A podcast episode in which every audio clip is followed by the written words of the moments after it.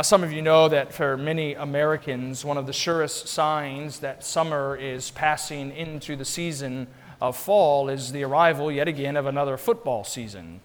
And, you know, many people have quibbled over the decades as to which is better, National Football League or college football. But surely all sports fans can agree on the simple truth that college football has the best songs.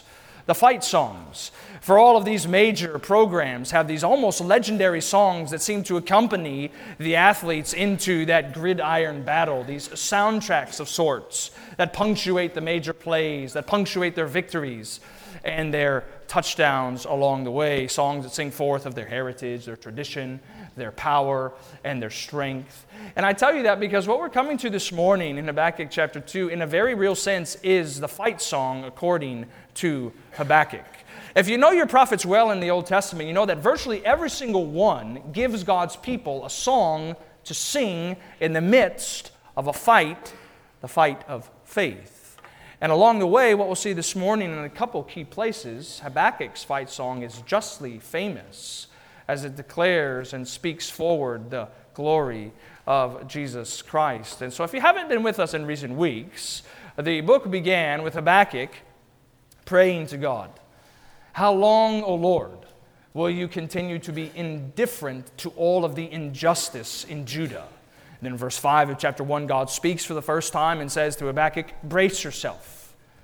It's not that I'm just about to do something. I'm already at work doing something. Brace yourself because I'm raising up the Babylonian army. They're going to be my rod of covenant discipline upon my covenant people in Judah. And so we saw last week in Habakkuk's second prayer, he essentially asks God, how is it that you can do this? You who are holy, you who are righteous, you who are good, how can you use an evil empire to come against your people? And so we began last week to study God's second response, which began in verses 2 through 5 of chapter 2, essentially with God saying to Habakkuk, hey, write down this vision.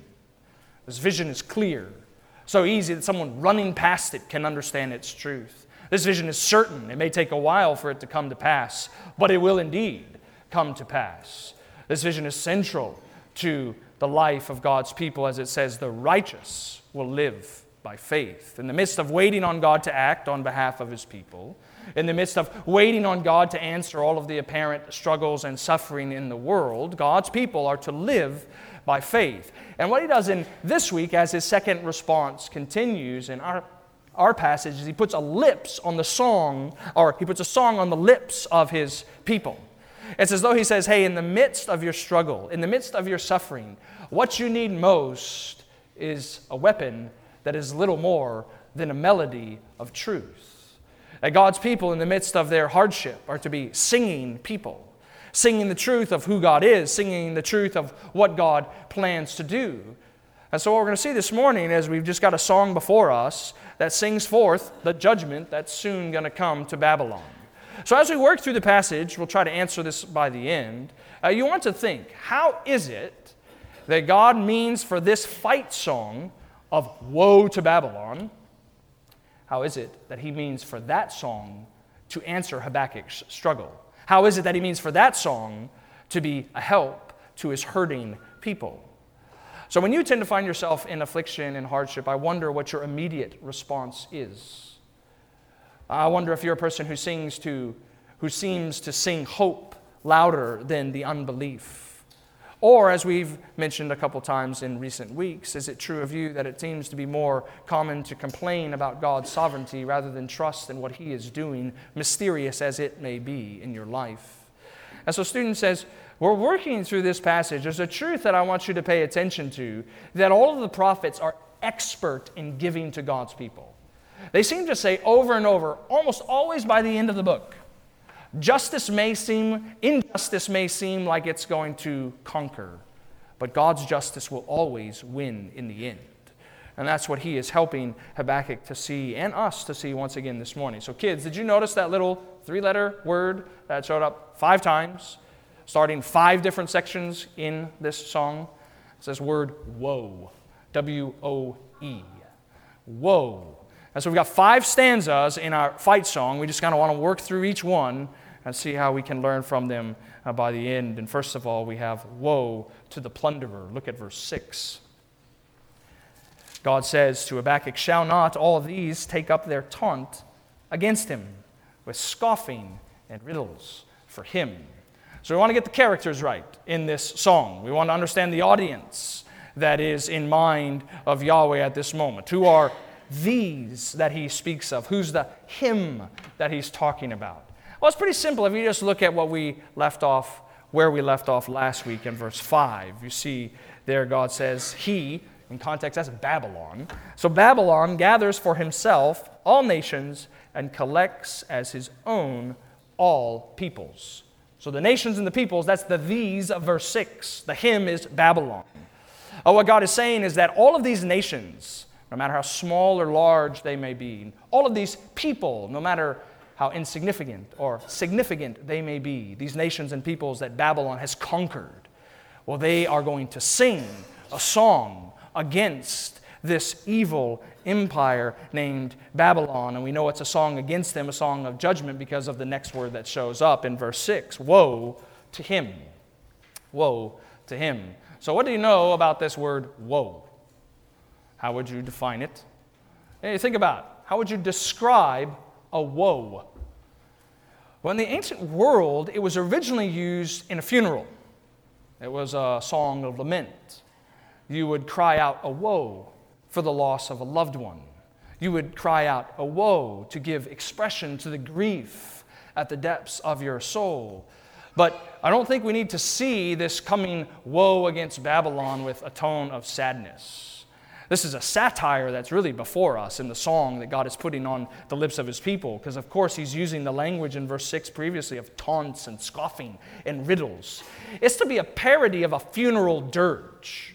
They are to sing over Babylon, even in the midst of their highest might and power. They're to sing a song over Babylon as if they are dead men walking. Because that's exactly what they are in God's providence and sovereignty. Woe to him, woe to the plunderer. Look how verse 6 continues. Woe to him who heaps up what is not his own, and for how long, and loads himself with pledges. If you know anything about the Babylonian Empire, any time that they would come in and overthrow another empire or come and crush another city, they would always take plunder for themselves, as ancient empires always seem to do. They would take everything and everyone without any compassion or care whatsoever to what they were grabbing for themselves. And even if they left some small group of people behind in the conquered vassal state, what they would do is they would enact upon them such taxation that it would still cripple the country, which is what this language at the end of verse 6 is talking about, loading himself with pledges. They're gathering all this stuff from the nations, but you'll see in verse 7 that it's not as though that stuff really belongs to Babylon. It's not as though the people really belong to Babylon. They've just been loaned to Babylon. Soon enough, God says, those nations, those peoples are going to call back the debt. The creditors are going to come calling. The spoilers, they themselves are going to be spoiled. The plunderers, they themselves are going to be plundered. And they're going to tremble because of it. For notice verse 8, you have plundered many nations. All the remnant of the peoples shall plunder you, for the blood of man and violence to the earth, to cities, and all who dwell in them. Woe to the plunderer. Number 2, woe to the empire builder. You'll see in verse 9, woe to him who gets evil gain for his house, to set his nest on high, to be safe from the reach of harm. If you know anything about American history, the late 1800s are often referred to as the Gilded Age. And there's a group of people, a group of men, that seem to encapsulate the spirit of the age with unique power. They're often called the robber barons, names of which still ring down so many decades and well over a century later. Men like Andrew Carnegie, J.P. Morgan. There's also Cornelius Vanderbilt and John Rockefeller. Rockefeller himself, by the end of the decade, essentially was in control of 90% of all of the oil in America. And if you know anything about the robber barons, they built their financial empire on greediness and ruthlessness. And this is exactly what happened with Babylon so many centuries before, and God isn't happy about it. They were building their empire, what the text is going to go on to say, on slave labor. And slave labor, building cities, it wasn't unusual at this time. You can think all the way back to the second book in the Bible, the book of Exodus. How is it that Egypt is building their temples, their city, their pyramids? Well, it's on the backs of slave labor, slaves that were God's people, the nation of Israel. But the problem here is not just their slave driving of their conquered people. It's the fact of what verse 9 says, that they are going to basically do it with fullness of evil, that they have cut off many peoples. They have forfeited their life in doing so. So all of this beauty in Babylon that would have been present, it was an ancient wonder of the world. Some of you know about the Hanging Gardens in Babylon. Wide, well-kept streets, 136-foot wide wall. So wide, in fact, obviously then so strong, you could take 4 chariots and line them up side by side, and they could race along down the city wall. On the outside of that wall would have been bricks inscribed on each one of them on the outside with the king's name, King Nebuchadnezzar. Even the king called his palace the marvel of mankind. It was a city, it was an empire that was built on slave labor. It was a city and an empire, what verse 9 tells us, was meant to keep the dynasty safe and secure from all alarm. But what's going to happen is woe will fall upon them. For you'll notice in verse 10 at the end, they have forfeited their life. Even the stones will cry out from the walls, and the beam from the woodwork respond. If the stones could talk, if walls could speak, they would sing forth the evil and violence of Babylon. And so woe goes to the plunderer, to the empire builder. Number 3, woe to the murderer. Look at verse 12. Woe to him who builds a town with blood and founds a city on iniquity. This language here, founds a town, builds a city with blood. It's just a Hebrew idiom for murder. What they're doing is driving these conquered peoples with such evil, with such violence, with such ruthlessness that they're essentially killing all of them in the process. And God, of course, is going to hear that blood as it cries out to Him. So it's all going to come for nothing is what verse 13 says. Notice what God says, "Behold, is it not from the Lord of hosts that peoples labor merely for fire, and nations weary themselves for nothing?" You know, kids, we've said the last 2 weeks that what Habakkuk is teaching us, among many things, but in every single part of the prophecy, is teaching us that God is sovereign. And do you remember what we've tried to say, simply God's sovereignty is? What does it mean that God's sovereign? Well, He's in charge and He's in control of all peoples. He's in charge and in control of everything and everyone.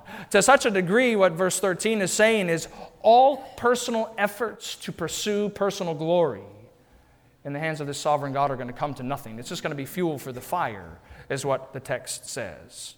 Personal empires built on personal strength and personal wisdom and personal knowledge are all going to come for naught. And so what Habakkuk 2 in particular keeps telling us is there are only 2 ways you can live. You can live the way of puffed up pride, trusting and even worshiping as Babylon did, your own strength. Or you can live in the way of righteousness, which is the way of faith that submits to God's sovereignty even in the darkest night. And so verse 14 says, "For the earth will be filled with the knowledge of the glory of the Lord as the waters cover the sea." This is actually language that's quite popular, quite well known at this time in the nation of Judah. It first showed up all the way back in the book of Numbers, chapter 14, verse 21. It returns in the prophecy of Isaiah that we read earlier from Isaiah 11, verse 9, which was at least 100 years before Habakkuk's time. And then it shows up again. And what it is here to tell us is it's not the glory of Babylon that's going to rule over the earth. It's the glory of Yahweh that will cover the earth as the waters cover the sea. And it's striking even the language here of the knowledge of the glory of the Lord, because it's almost identical to truth that we find in 2 Corinthians chapter 4. I believe it's verse 6. That in the face of Jesus Christ is the knowledge of the glory of the Lord, reminding us that there is a time coming. There is a time that certainly will arrive when all nations, all peoples, will come and know that Jesus Christ himself is Lord. You can think of another text, Philippians chapter 2, where we're told that because of God's pleasure in his Son, he exalted his Son to his right hand and gave him the name that is above every name. Why? So at the name of Jesus, every knee would bow. Where? In heaven, on earth, and under the earth. Submit to the King who reigns over all peoples. The glory of Babylon won't triumph in the end. It'll be the glory of Yahweh. Woe to the plunderer, the empire builder, the murderer, and fourthly, woe to the debaucher. Earlier this week at dinner, we were having a conversation with our children. It's one of those conversations you seem to have as Christian parents along the way. Somehow we were suddenly talking about this very random Old Testament story. And if you know your Old Testament well enough, you know that it's full of all these kind of shocking and surprising occurrences that go on in the life of God's people. And one of the children was essentially saying, that can't possibly be true, because nothing so crazy as that could have ever really happened. And then we began to talk about, of course, how, yeah, it's true. That really is what took place. And by the end of this exchange, one of the children across the table just looked at me with this kind of face of baffled belief. Oh my, that is so crazy. And there's a sense in which you can read the Bible and forget that it's not just this glossy document of acceptable truth. It presents the reality of evil in all of its darkness, in all its vileness, which is exactly what comes to us in this fourth woe. Because notice what we're told in verse 15. Woe to him who makes his neighbors drink, you who pour out your wrath and make them drunk in order to gaze at their nakedness. So how careless, how mean, how vile, how evil were the Babylonians. They're likened here to a person that just keeps feeding another person alcohol, wine, to get them drunk and drunk and drunk to such a point where they just denude themselves and are left to open public shame. Such was Babylon's sin against the nations. And even one of the sins that the Bible talks about over and over about the Babylonians is their love for wine, the tendency that the nation had towards drunkenness. And so you'll see in verse 16 that soon their glory is going to give way to shame. Even the end of verse 16, or I guess the middle part of verse 16, essentially is God telling Babylon, go do to yourself what you keep doing to others. Even so, full of hatred were they for the other nations. Notice what God says in verse 17. The violence done to Lebanon will overwhelm you, as will the destruction of the beasts that terrified them. And then you just get this refrain in verse 17 that was already mentioned in verse 8. Now you need to know something about Lebanon to know what God is actually after in verse 17. Lebanon in the ancient world was this kind of treasure of cedar and pine trees. That's why they show up all the time, even in the Psalms, as this place that was very fertile, full of this incredible creation. And God is saying that Babylon has wiped through Lebanon and just destroyed everything in their wake. Not just people, but trees, even domesticated animals have vacated from the land. It'd be akin to going to California, to the great redwood forests, and just saying, hey, we're just going to wipe it all out just because we can. So great was their sin, so great was their hatred of all other nations, that what they are doing is leaving cities naked of people, forests naked of trees, the land naked of animals. Total and complete desolation is what Babylon leaves in their wake. And what God is saying is, soon, that glory you're receiving will become your very shame. So the fifth woe is woe to the idolater. Look at verse 18 and 19.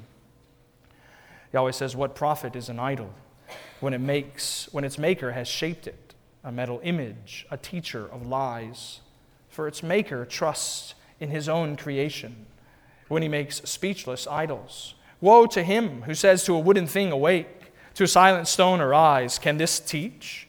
Behold, it's overlaid with gold and silver, and there's no breath in it at all. You may know that the prophets were masters at mocking idolatry. So much of their ministry was consumed with calling God's people back to the Lord, calling them to repent of their idolatry. And the way that they often try to do that is to expose what should be the common sense stupidity of worshiping an idol. Okay, this is essentially what the prophets are doing, Yahweh's doing here in verse 18 and 19. Hey, you made that thing. Why do you think it could do anything for you? When was the last time you heard that thing open its mouth and speak to you? How could they ever guide you? When was the last time you saw that thing move?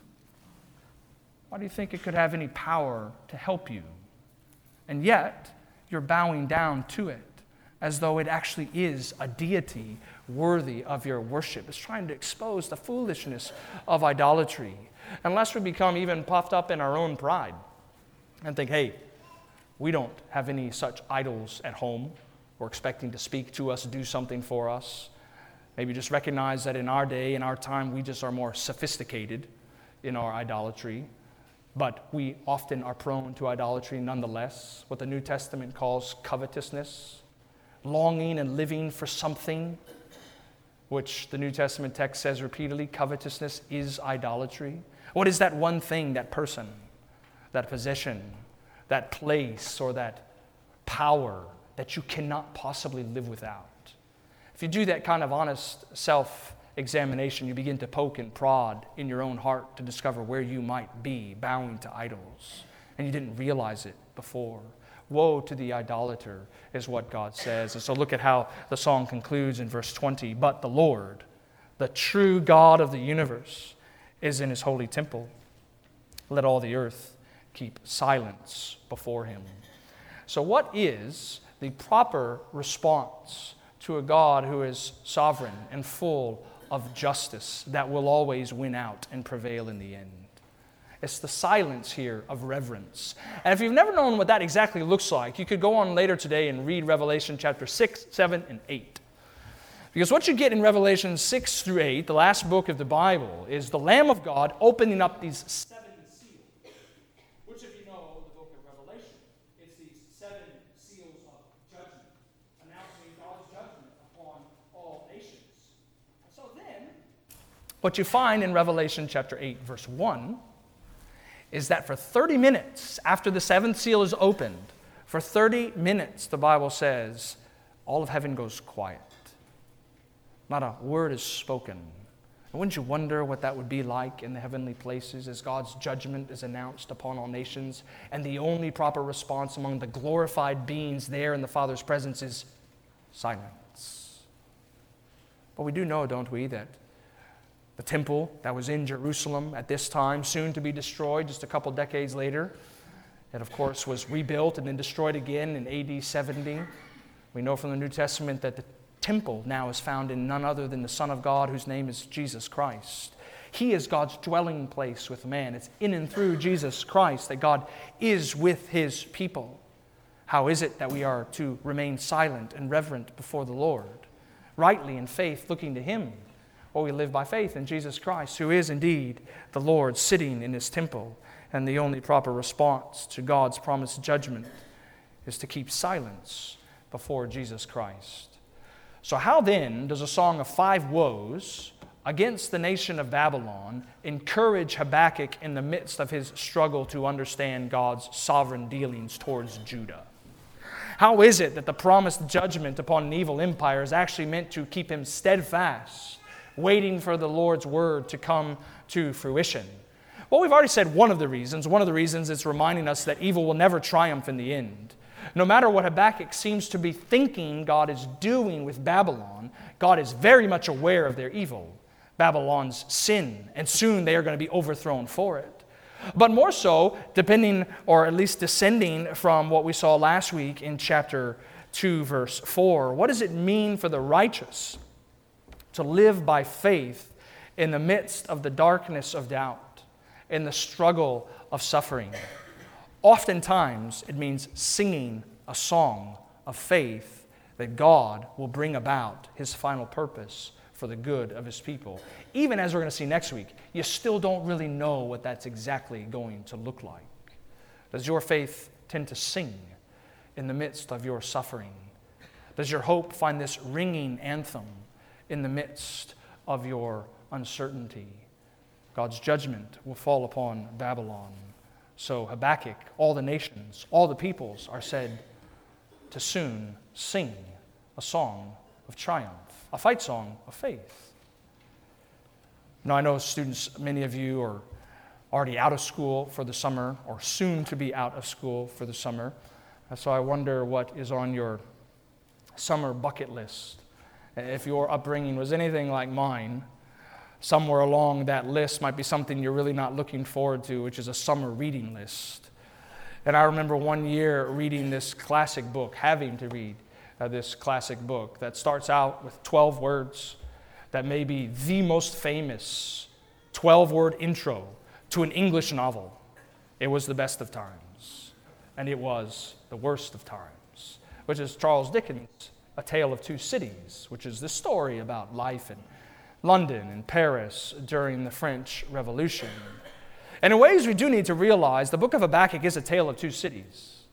There's the city of God and the city of man. It's a tale of two empires, the empire of Yahweh and the empire of Babylon. It's a tale of two ways of living, the way of puffed up pride and the way of faith.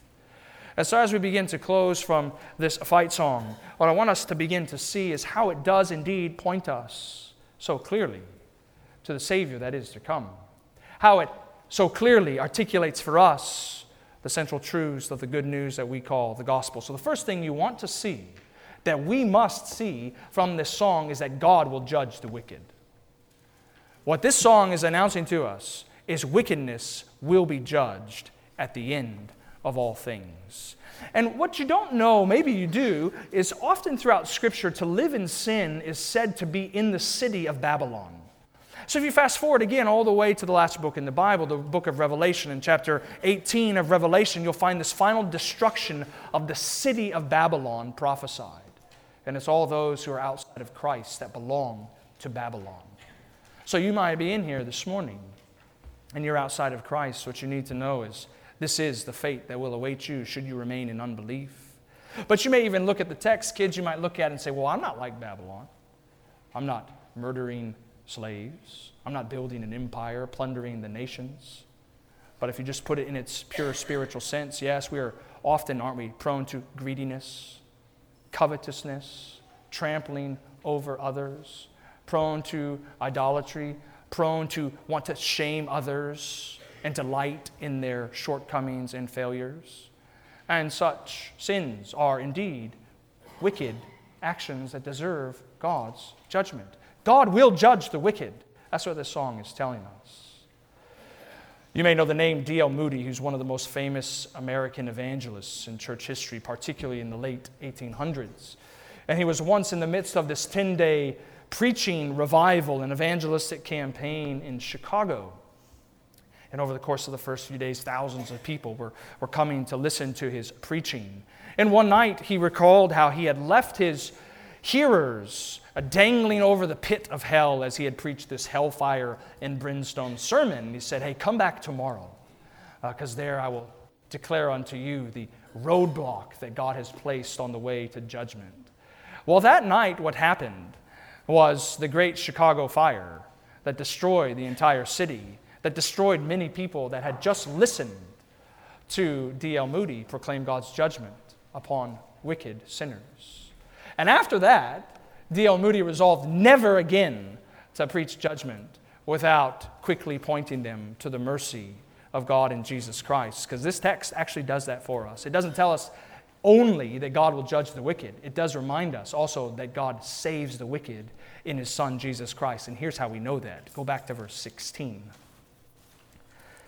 Chapter 2, verse 16. Now God says this to Babylon, the cup is in the Lord's right hand. Will come around to you, and utter shame will come upon your glory. So fast forward several centuries to the garden that we call Gethsemane. You remember Jesus there is sweating blood in his anxiety over what awaits him at the cross. And you remember what he prayed? Father, take this what? Cup from me, but not my will be done, but yours be done. The cup of judgment, the cup of wrath, all of this woe that would indeed fall upon Babylon is but a small taste of the cup that Jesus was made to drink. A cup of God's wrath for the trillions and trillions of sins, for the billions of God's people. In love, God placed that cup in His Son's hands and said, you must drink it. And in love, the Son took the cup, and what did He do?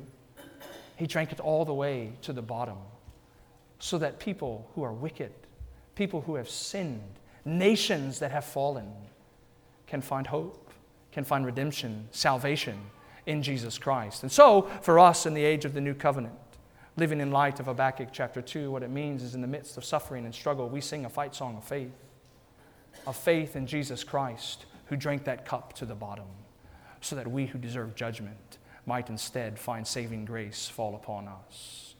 Let us pray together.